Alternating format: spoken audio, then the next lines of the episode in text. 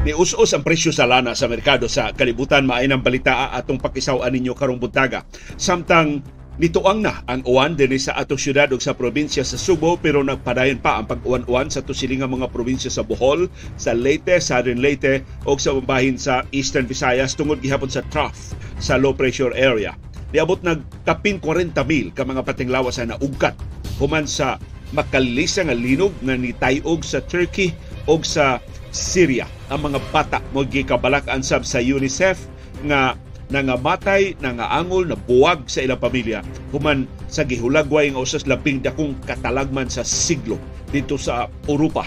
Mas gamay ang atong bag mga kaso sa COVID-19 diri sa Subo o sa tibuok Pilipinas. Doon natay update sa National ID o ingon man sa atong pagparehistro sa atong mga SIM cards o sa number portability. Kining gawas nun natin makabalinbalhin o mga network sa telepono. Ginamit ang atong sa mga mga numero. Samtang gipatawag ni Presidente Ferdinand Marcos Jr. ang embahador sa China tungod sa ilang pagpanghasi sa barko sa Philippine Coast Guard sa West Philippine Sea. Doon ay petisyon ang grupo sa mga mamumuo din sa Sugbo og Central Visayas himo unang kapin 700 pesos ang atong minimum nga suhulan. Wa ba ka magdamgo og utong tutok ang mga anak sa singot pero ilang gi-file ang petisyon atol sa Valentine's Day. Iyawat maluoy ang mga tag-iyas puhunan sa panginhanglan pagpasaka tinuod sa purchasing power sa atong mga mamumuo. Doon tayo update sa Philippine Basketball Association o sa National Basketball Association. Pagtuki sa labing mahinungdano mga balita o kontrobersiya sa Subo, sa nasod ug sa kalibutan. Pagsuway, pagtugkad sa ilang mga implikasyon sa atong tagsa-tag sa kakinabuhi o panginabuhi. Baruganan kada alas 6 sa buntag baon na ni ang among Baruganan. Baruganan.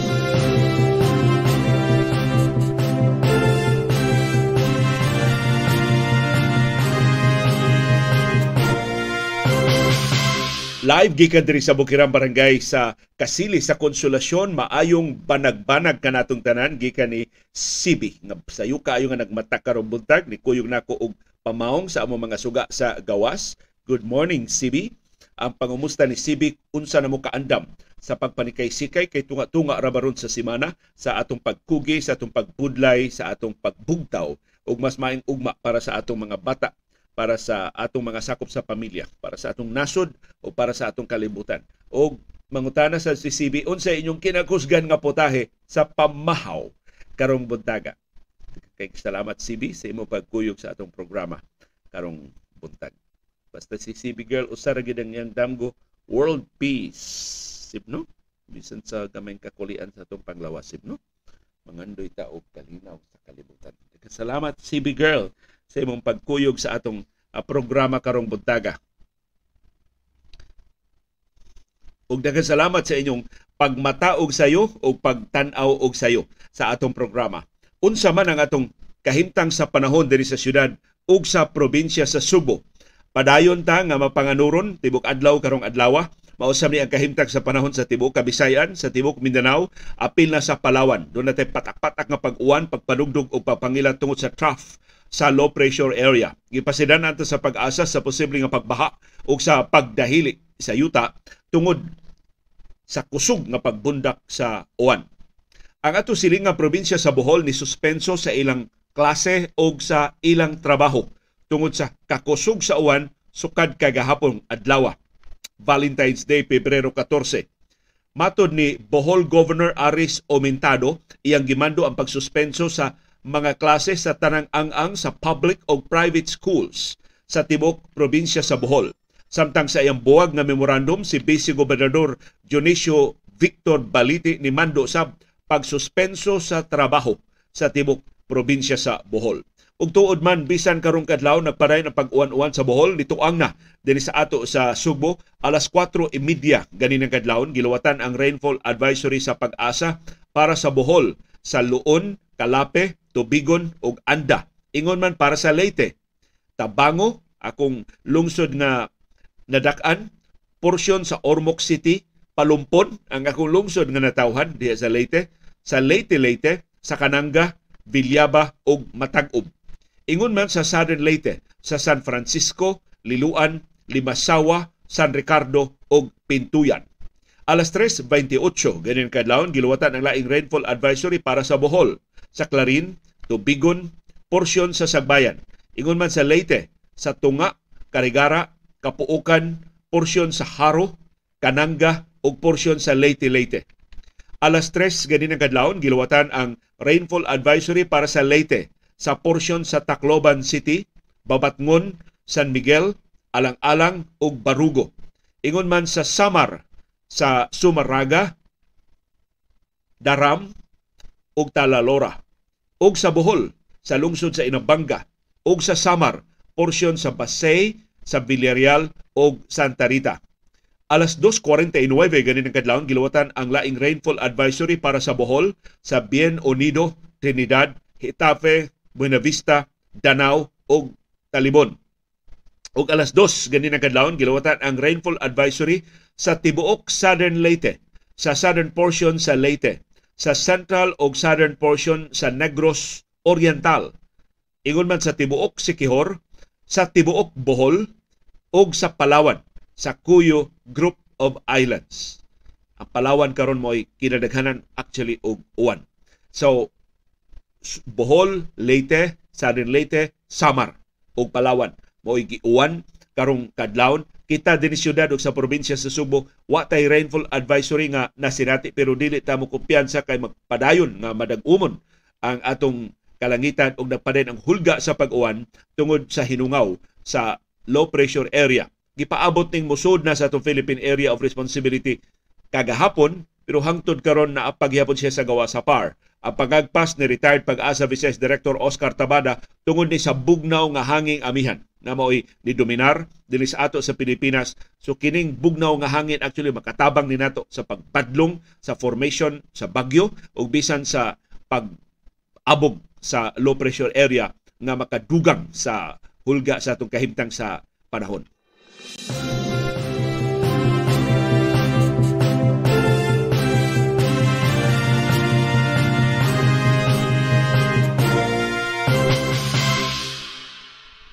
As kanindutang sugat sa tugnaw nga kadlawon kining Yogiti na gigasa na mo ni Ma'am Calypso Nogar sa wa pa siya mo balik og biya para sa Estados Unidos. Lingaw kay sa Iris pero ako mo kasagaran nga uh, mo templa ining uh, dili timpla actually kuan tibag na ni siya butangan lang nimo og tubig.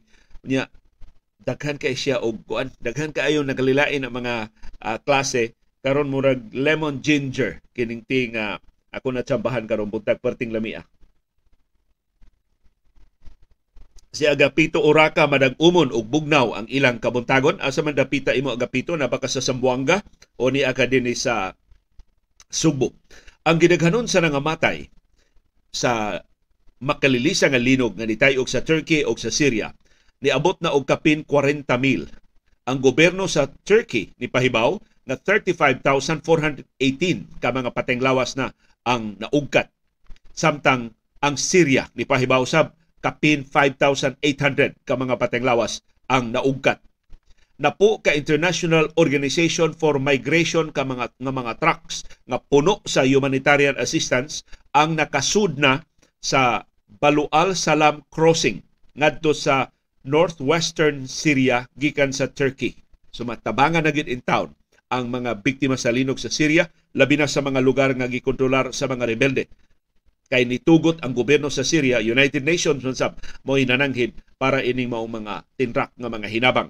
Kapin 8,000 ka mga survivors ang naluwas gikan sa gikan silang natabunan sa nahugno nga mga buildings dito sa Turkey.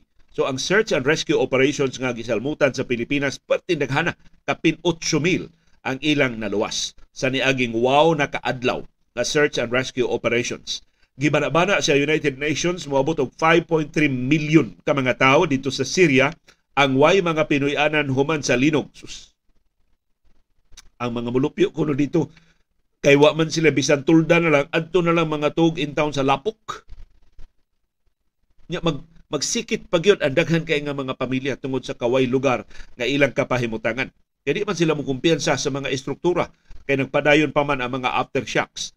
dula 900,000 ka mga mulupyo na kinahanglan og init nga pagkaon dito sa Turkey o sa Syria. Kay negative 6 ang ilang temperatura dito hilabihan katugnaw.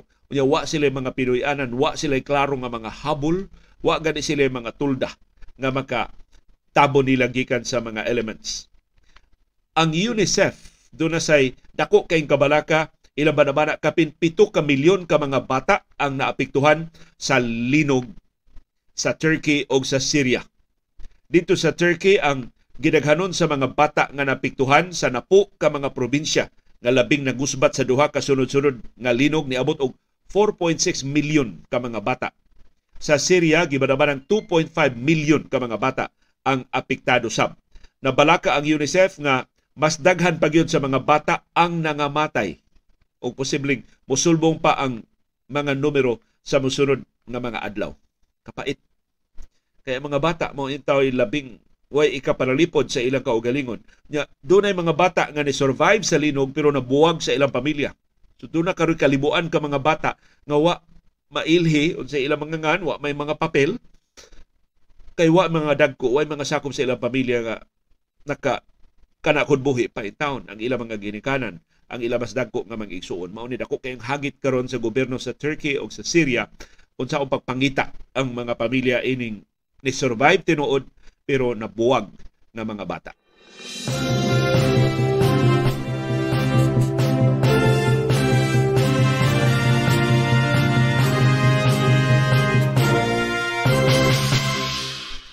Ang maayong balita mao ang pag-us-us sa presyo sa lana sa merkado sa kalibutan atong nalilian dayon sugod sa atong programa kapin 1% ang uso sa presyo sa lana sa merkado sa kalibutan. Ang main reason mao ang pahibaw sa United States nga ilang ipagawas ang ilang reserba nga krudo gikan sa ilang Strategic Petroleum Reserve SPR. Gamay na lang kay nahibilin anang krudo sa Estados Unidos pero ang gamay sa ilang standards. Kita wa man reserba nga lana dinhi sa Pilipinas. So daghan gyapon kay ng krudo sa Estados Unidos igo na nga maka-depress o makapaus-o sa presyo sa lana sa merkado sa kalibutan. So mo labing dakong rason ngano nga ni us-us o kapin usa ka porsyento ang presyo sa lana sa merkado sa kalibutan. Ubay ni balita para nato hinaot nga sa ikatutong sunod-sunod nga si Maya nga semana masumpayan og laing laslas ang presyo sa lana. Although why laslas ang presyo sa gasolina karong semana pero perti nako as laslas sa krudo o sa kerosene sa ikaduhang sunod-sunod nga semana. Pero mao pa may pagsugod sa semana, mao pa may pagsugod nato hinunga-tunga sa uh, semana atong padang panitan and trading sa lana sa merkado sa kalibutan buntag og hapon mi. Nga magsige og pahibaw ninyo unsay mga timaan. Mo saka ba? Mo us ba ang presyo sa lana? Dinhi sa Subo ug sa bambahin sa Pilipinas. Unya sa sunod semana. Ako na panid-an bayan mi karong uh, kuryente ni Iris. Ni us-us ang atong bayranan sa kuryente principally tungod sa pag-us-usab sa presyo sa lana sa nangagi nga mga semana.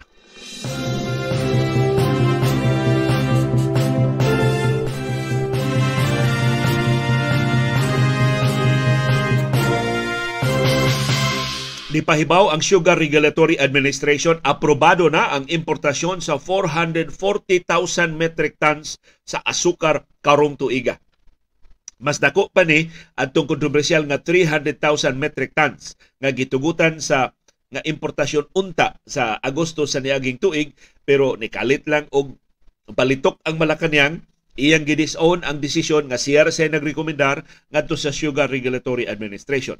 Pero kining pagtugot sa SRA, Pebrero pa lang, nitugot na sa 440,000 metric tons nga importasyon ni himakaknis pangangkon ni Presidente Ferdinand Marcos Jr. Why problema ang atong industriya sa asukar. Nga doon na igo nga supply sa asukar. Nga gitaguan lang sa mga negosyante sa ilang mga bodega ang mga asukar. The fact nga mas daghan ang gitugutan niyang importasyon iyang gitun ang iyang pangangkon nga nag-research siya sa sugar industry o why problema ang atong industriya sa asukar sa Pilipinas. Matod sa SRA kini 440,000 metric tons nga asukar nga i-import karon tuiga 2023 maoy mo palambo sa lokal nga supply sa asukar ug gipaabot nga mo paus-us na sa presyo sa asukar sa atong kamerkaduhan.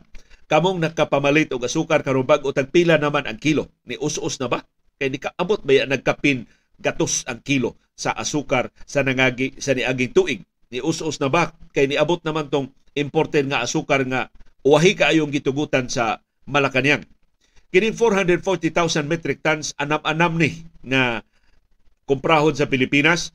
Ang 100,000 metric tons diha-diha dayon. As soon as possible, moabot na ni diri sa ato.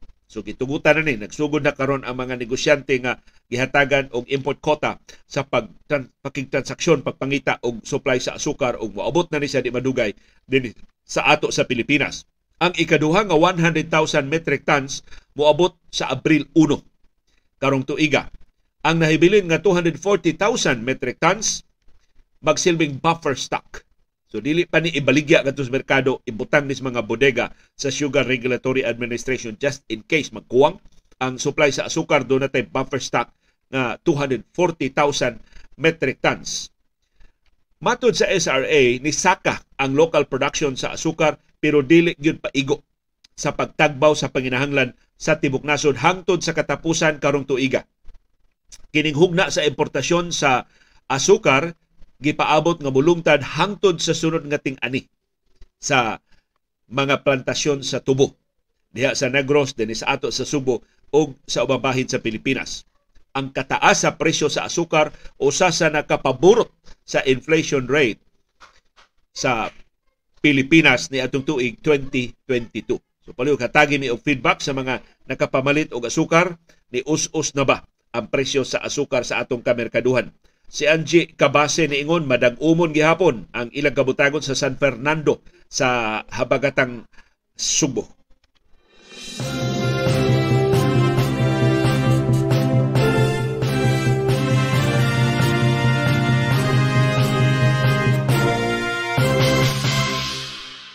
Malipayon ming mutaw ninyo nagpabiling ubos ang atong bag-o mga kaso sa COVID-19 sa Sugbo, Central Visayas ug sa tibok Pilipinas gireport sa Central Office sa DOH nga nibalik ta og double digit sa atong bag-o mga kaso 81 ra ang bag-o mga kaso sa tibok Pilipinas gahapong adlaw.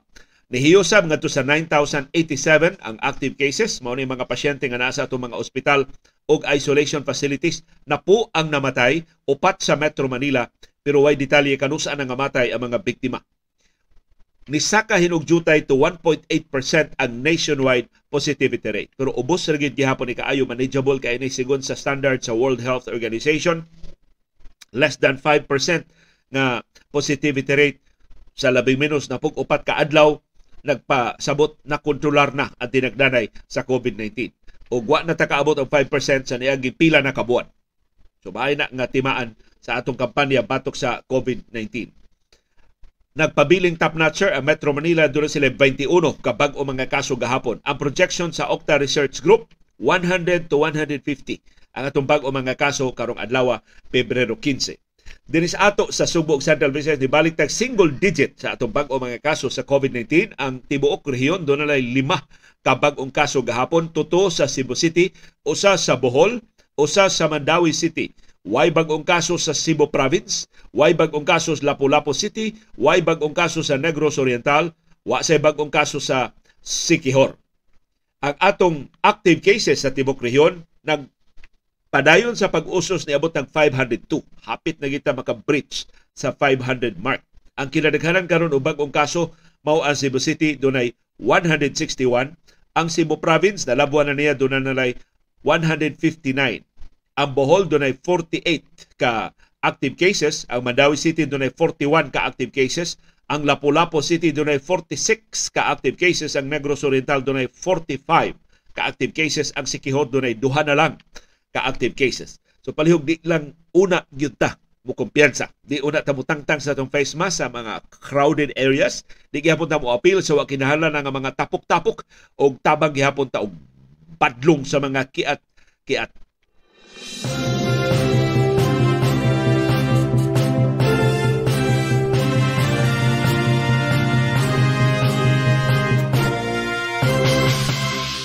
Usa sa mga epekto sa nagpadayong rehistrasyon sa SIM cards dinhi sa Sugbo sa babahin sa Pilipinas mao ang pagsulbong sa gidaghanon sa number, mobile number porting. Mao ni ang bag-ong balaod o bag-ong teknolohiya nga nagtugot sa mga mobile phone subscribers pagbalhin og network pagbalhin og plan gikan sa prepaid ngadto sa postpaid gikan sa postpaid ngadto sa prepaid gikan smart ngadto sa globe gikan sa globe ngadto sa dito gikan dito ngadto sa globe dito ngadto sa smart. Bisan asa ka nga network mobalhin nga magpabilin ang imong numero. Ang nihatag ining maong kalabuan mao ang Telecommunications Connectivity Incorporated TCI usa ni ka kompanya at konsorsyum sa tuto ka telco. Ang dito, ang Smart ug ang Globe nag-ipon pagtukod aning TCI aron mo mo facilitate sa mobile number porting. Kay dili ni sayon ha nga gikan sa Globe mobalin kag Smart pero imong ipabilin ang imong numero sa Globe. Gikan sa Smart mobalin kag Globe pero imong ipabilin ang imong numero sa Smart. So maglabo-labo na unya ni di nagkakahibaw sa mga numero Globe na og Smart. Namot doon na ba indication nga luwatan at TCI sa kung makadawat ang mga mensahe or tawag gikan sa mga ported numbers. Gikan sa mga numero nga nabalhin na og network. Ang mobile number porting ni sulbong pag-ayo tungod sa nagpadayong rehistrasyon sa mga SIM cards. Matud sa TCI, nga mo joint venture sa Dito Telecommunity, Globe Telecom o sa PLDT Smart Communications nga mao'y mo oversee sa implementation sa mobile number portability nakahukom ang mga tag-iya ini mao mga numero nga mobalhin sila og network kay narehistro naman sila. Kay kung mag-usab na sa sila og numero, magparehistro na sa sila og balik. So, registered naman ka na maong number, bisag unsa pay network nga imong balhinan, rehistrado na na sa imongan, dili na na mawa nimo.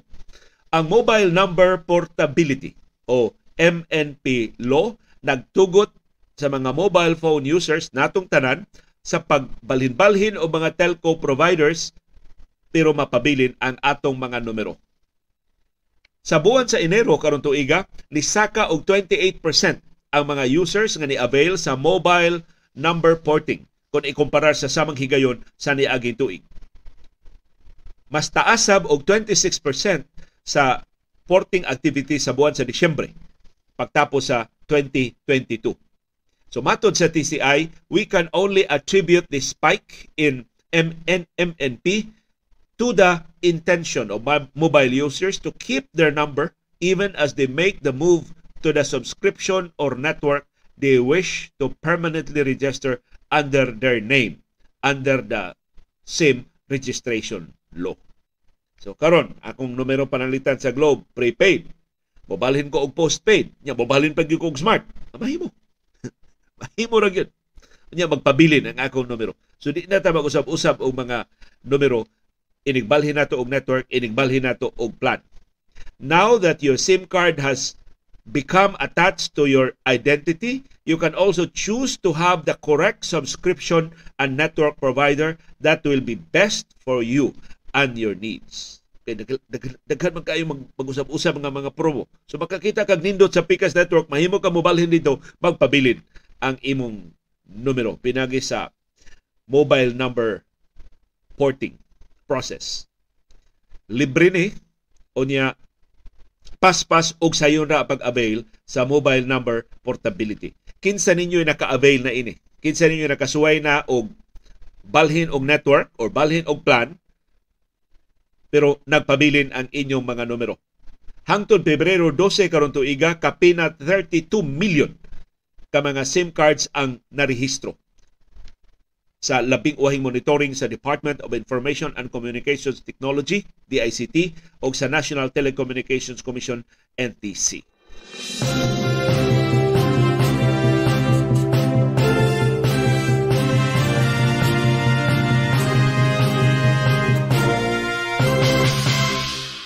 Dunay update ang Philippine Statistics Authority mahitungod sa atong national ID. Gipulan na ta og paabot pero ato lang paminaw nun sa ning ilang labing uhay nga kalabuan. Matod sa PSA nga ang digital version sa Philippine ID nga kining gitawag nila og e-fill IDs mahimo nang magamit para sa financial transactions sama sa pag-abli og mga bank accounts. Mao man ni ang reklamo ni Odessa Rodriguez ang atong amiga na pangu sa MOR uh, dinhi sa Kabisayan nga nagunting-gunting in town siya sa iyang e-fill ID, iyang gi-palaminate, pag abot sa bangko gi na siya ma'am dili pa na madawat. Ug tinuod eh na dili pa madawat. Karon pa musugot ang Bangko Sentral ng Pilipinas nga ang e-fill ID magamit na para sa pag-abli o mga bank accounts. Matod sa PSA, ang Bangko Sentral ng Pilipinas nitugot na sa paggamit o pagdawat sa e-fill ID isip sufficient proof of identity sa ilang sa tanan nga mga bangko o non-bank financial transactions. Ang laing balita, ang Department of Social Welfare and Development DSWD nitugot na sab nga dawaton ang e-fill ID is valid proof of identity sa mga mo-avail sa mga ayuda sa gobyerno. Apil na ang mga sakop sa Pantawid Pamilyang Pilipino Program o 4Ps. Ingon man sa Assistance to Individuals in Crisis Situations, AICS, na dako sab kayo ang ayuda sa DSWD. Ang e-fill ID dawato na sab sa Department of Foreign Affairs, DFA, isip accredited government-issued valid ID para sa paghikay sa mga passport applications. Pag-apply o bago pasaporte or pag-renew sa mo expire na nga mga passports. Naglakip sa passport application o passport renewal. Kining policy sa DFA, dawato na ang e-fill ID. So finally, doon ni kapuslanan ang mga e-fill IDs na bond paper nga kamuray magunting, kamuray magpalaminate sa mga transaksyon nga inyong sudlan. Matod sa PSA, magpadayon sila sa pag-issue og dugang e-fill IDs pinagi sa pagpatuman sa house-to-house distribution system. So sila ni manuktok sa kabalayan paghatag sa mga e-fill IDs adtong wa pa maabdi sa nor- sa regular na mga national IDs katong giputos gyud og plastic nga mga national IDs. Ang PSA ni pilot implement sab sa website nga mutugot sa mga registered individual sa pag-download o PDF copy sa ilang e-fill ID sa ilang mga mobile phones o mobile devices. Gusto ko magsusi sa taga Philippine Statistics Authority dinhi sa Subo.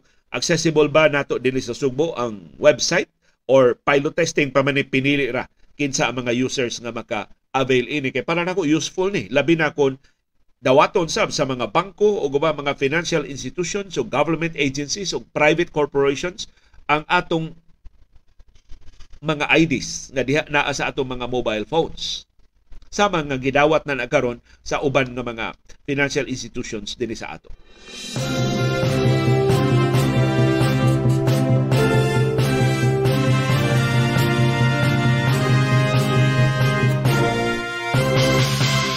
Dunay nag-birthday nga viewer nato. Happy 80th birthday nga to ni Victoria Abria karong adlaw. Gikan ni Dude. Arita sa petisyon sa mga mamuo para sa mas dakong suhulan dinhi sa Subo, Bohol, Negros Oriental ug Siquijor. 727 pesos and 50 centavos nga minimum wage ang gipetisyon dinis ato sa Subo ug sa Central Visayas ug atong pakpakan ang grupo sa mga mamumuo nga nihimo ining maong petisyon ang Cebu Labor Coalition CELAC. Atul gyud sa Valentine's Day, ipasaka sila og petisyon na ngayo og dugang 292 pesos and 50 centavos sa daily minimum wage sa mga trabahante sa pribado nga mga kompanya dinhi sa Central Visayas. Giauhag sa CELAC ang Regional Wage Board sa Central Visayas sa pagsusi sa pait nga kahimtang sa mga mamumuo dinhi sa Sugbo ug sa rehiyon taliwa sa pagsulbong sa presyo sa mga palaliton o sa mga serbisyo. Ang atong minimum nga suhulan sa Sugbo ug Central Visayas karon 435 pesos ra. Gihulagway ni sa selak nga dili paigo pagsuporta sa inadlaw nga gastuhan sa trabahante o sa mga sakop sa iyang pamilya. Gawa sa minimum wage increase, ang selak ni petisyon sab og dugang usa ka libo ka pesos. Puno sa minimum nga suhulan karon sa mga domestic workers o kasambahay. Ang minimum nga sweldo karon sa mga helpers, domestic helpers, 5,500 pesos. Gusto sa selak himooning 6,500 pesos. Na atong atangan unsay aksyon sa Regional Wage Board. Wala ba ni mabantog ang Regional Tripartite Wages and Productivity Board din sa Subo ug Central Visayas nga paspas nga mo react sa mga petisyon sa suhulan o nga manggihatagon ngadto sa mga mamumuo. Ang atong Regional Wage Board din sa Central Visayas mo usa sa labing tapulan, dugay kaayong mulihok ug usa sa labing tihik. Gamay ra kaayong uminto sa suhulan kung mohatag man.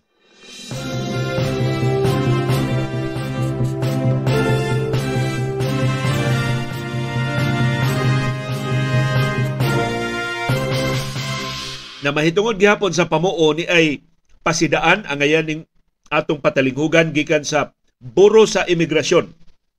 Labi na sa mga professionals. Kadtong dunay mga lisensya sa ilang mga profesyon kamoy target ining binuang kini pagpangilan.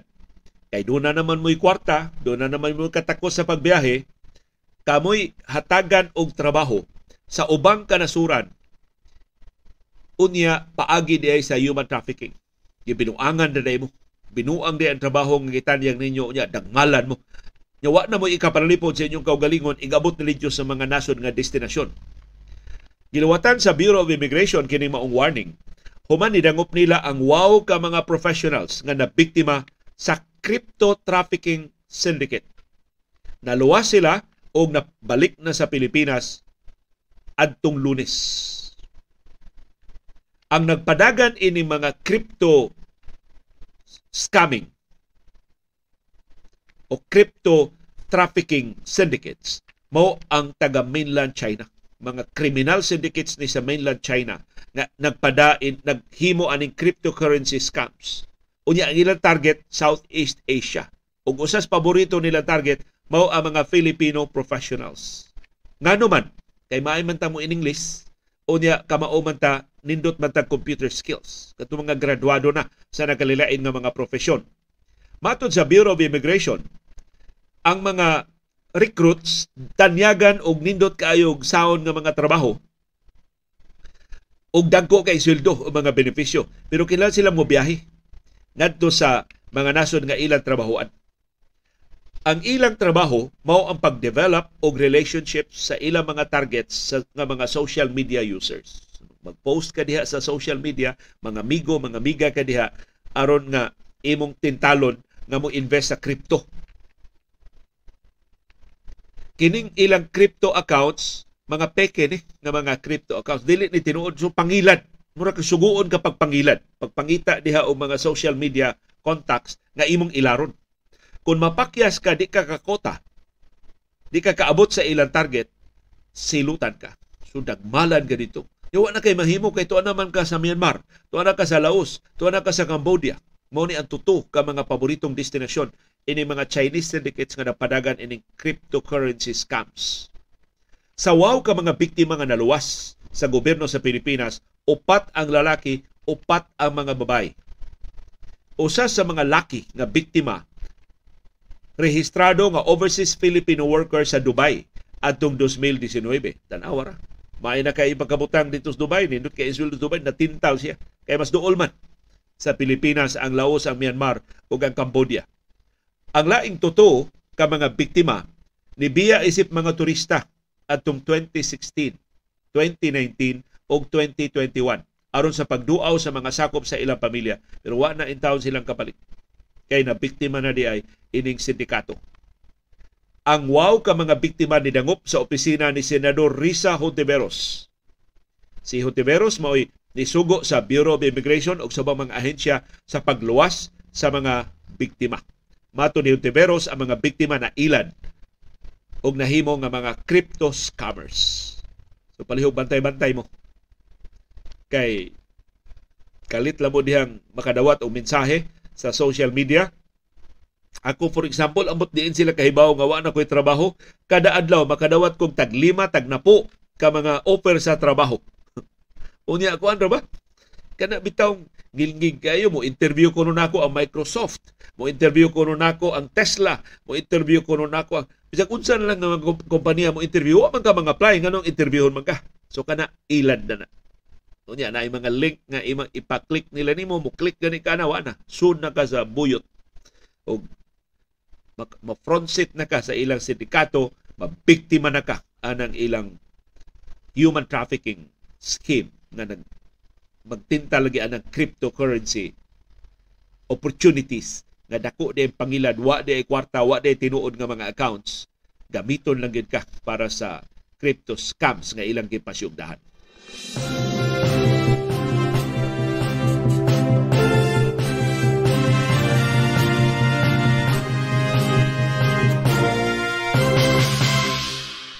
Gipahibaw sa Philippine Coast Guard nga ila karong gisusi ang kahimtang sa panglawas adtong ilang mga tripulante nga naigo sa laser, military grade nga laser gikan sa China. Gipunteriya sa ilang barko sa Philippine Coast Guard. Gimonitor karon ang ilang long-term adverse effects. Kay nahiagom ba sila og temporary blindness. Kay sila may na kalitan lang punteriya sa military grade nga laser gikan sa Chinese Coast Guard vessel. Matod sa Philippine Coast Guard nga ang mga crew sa Philippine vessel gihatagan gilayon og medical attention nga kuyog nila sa barko human sa ilang temporary vision impairment nga nilungtad og 10 to 15 seconds.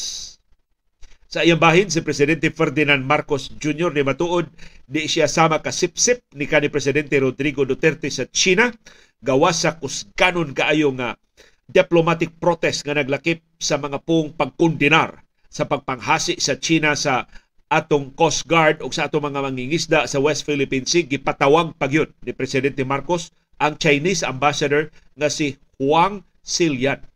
Kanang isumo na Chinese ang ambassador sa laing nasod mura na og mura ba nag estudyante nga nakasa.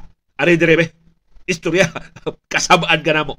Actually, dili ingon ana, diplomatikanon gyapon ang mga pung, pero gipadayag ni Presidente Marcos ang iyang serious concern sa increasing action sa China batok sa Philippine Coast Guard ug batok sa Pilipinhon nga mga mangingisda.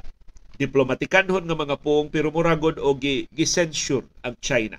Gi-reprimand ang China. Pinagi siyang representante dinhi sa Pilipinas nga ayaw mo palabi diha sa West Philippine Sea gipatawag ni Marcos si Huang gahapon sa hapon human sa deployment sa military grade laser batok sa barko sa Philippine Coast Guard sa Ayungin Shoal sa West Philippine Sea sa niaging semana. Pero ang China nanganggon ilang gituki unsaon pag properly manage ang maritime differences sa duha ka nasod diha sa West Philippine Sea. Nagbinayluay kuno sila og mga ideya unsaon sa pagpatuman ang consensus nga nakabot nilang Presidente Marcos Jr. o Presidente Xi Jinping sa China pagpalig-on sa dialogue o sa komunikasyon aron nga mahusay ang bisan unsa mga panagsungi sa China o sa Pilipinas diha sa West Philippine Sea. May man jud kayo nimo. Hapuhap ba ang China? Pero ang ilang lakang labihang bagisa, labihang bagisa. So, ang ay mauaw ini si kanhi Presidente Rodrigo Duterte wa ni niya mahimo atol siyang administrasyon ma maikugon kay siya China amot siya utang niya China pero si Marcos ni matuod dili siya Duterte.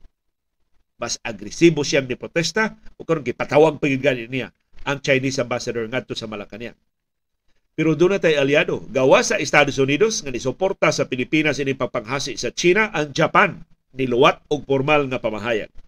Matod sa Japan, we express serious concerns about dangerous behavior against Philippine vessels. Wa nganli ang China.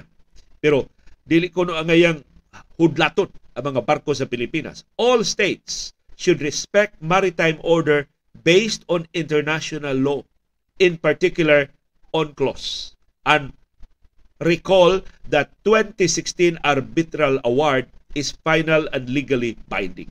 So wa nganli ang China pero ningon ang Japan tahuran ninyo nga tag-iya sa West Philippine Sea mao ang Pilipinas we firmly oppose any action that increase tensions. So, ganong gisupak sa Japan ang pagpanghasi nga gihimo sa China batok sa Pilipinas. Ug mauni ang gikinahanglan sa Pilipinas. Kay kung mag bilateral talks lang ta one on one lang wa man gitay dag-anan. Bula-bulahan naman ta, ulug-ulugan naman ta China sa tubangan, yung buku-bukuhon dahil ta inig talikod. So maayo atong ilampigit ang ubang kanasuran apil na ang atong siling nga mga nasod dinhi sa Southeast Asia ug ang mas gamhanang mga nasod sama sa Estados Unidos, Japan, Canada, Australia, Britanya, Pransya ug ubang nasod nga anda mutabang nato batok sa China. Yan naghisgot ta og tabang. Doon na tay mga tabang nga nadawat karong buntag. Jingle Orculio, salamat bag-o ni nag-birthday sa imong 100 pesos nga tabang karong buntag og si Ray Invidiado. salamat Ray sa imong 50 pesos nga tabang aron makalahutay ang atong programa.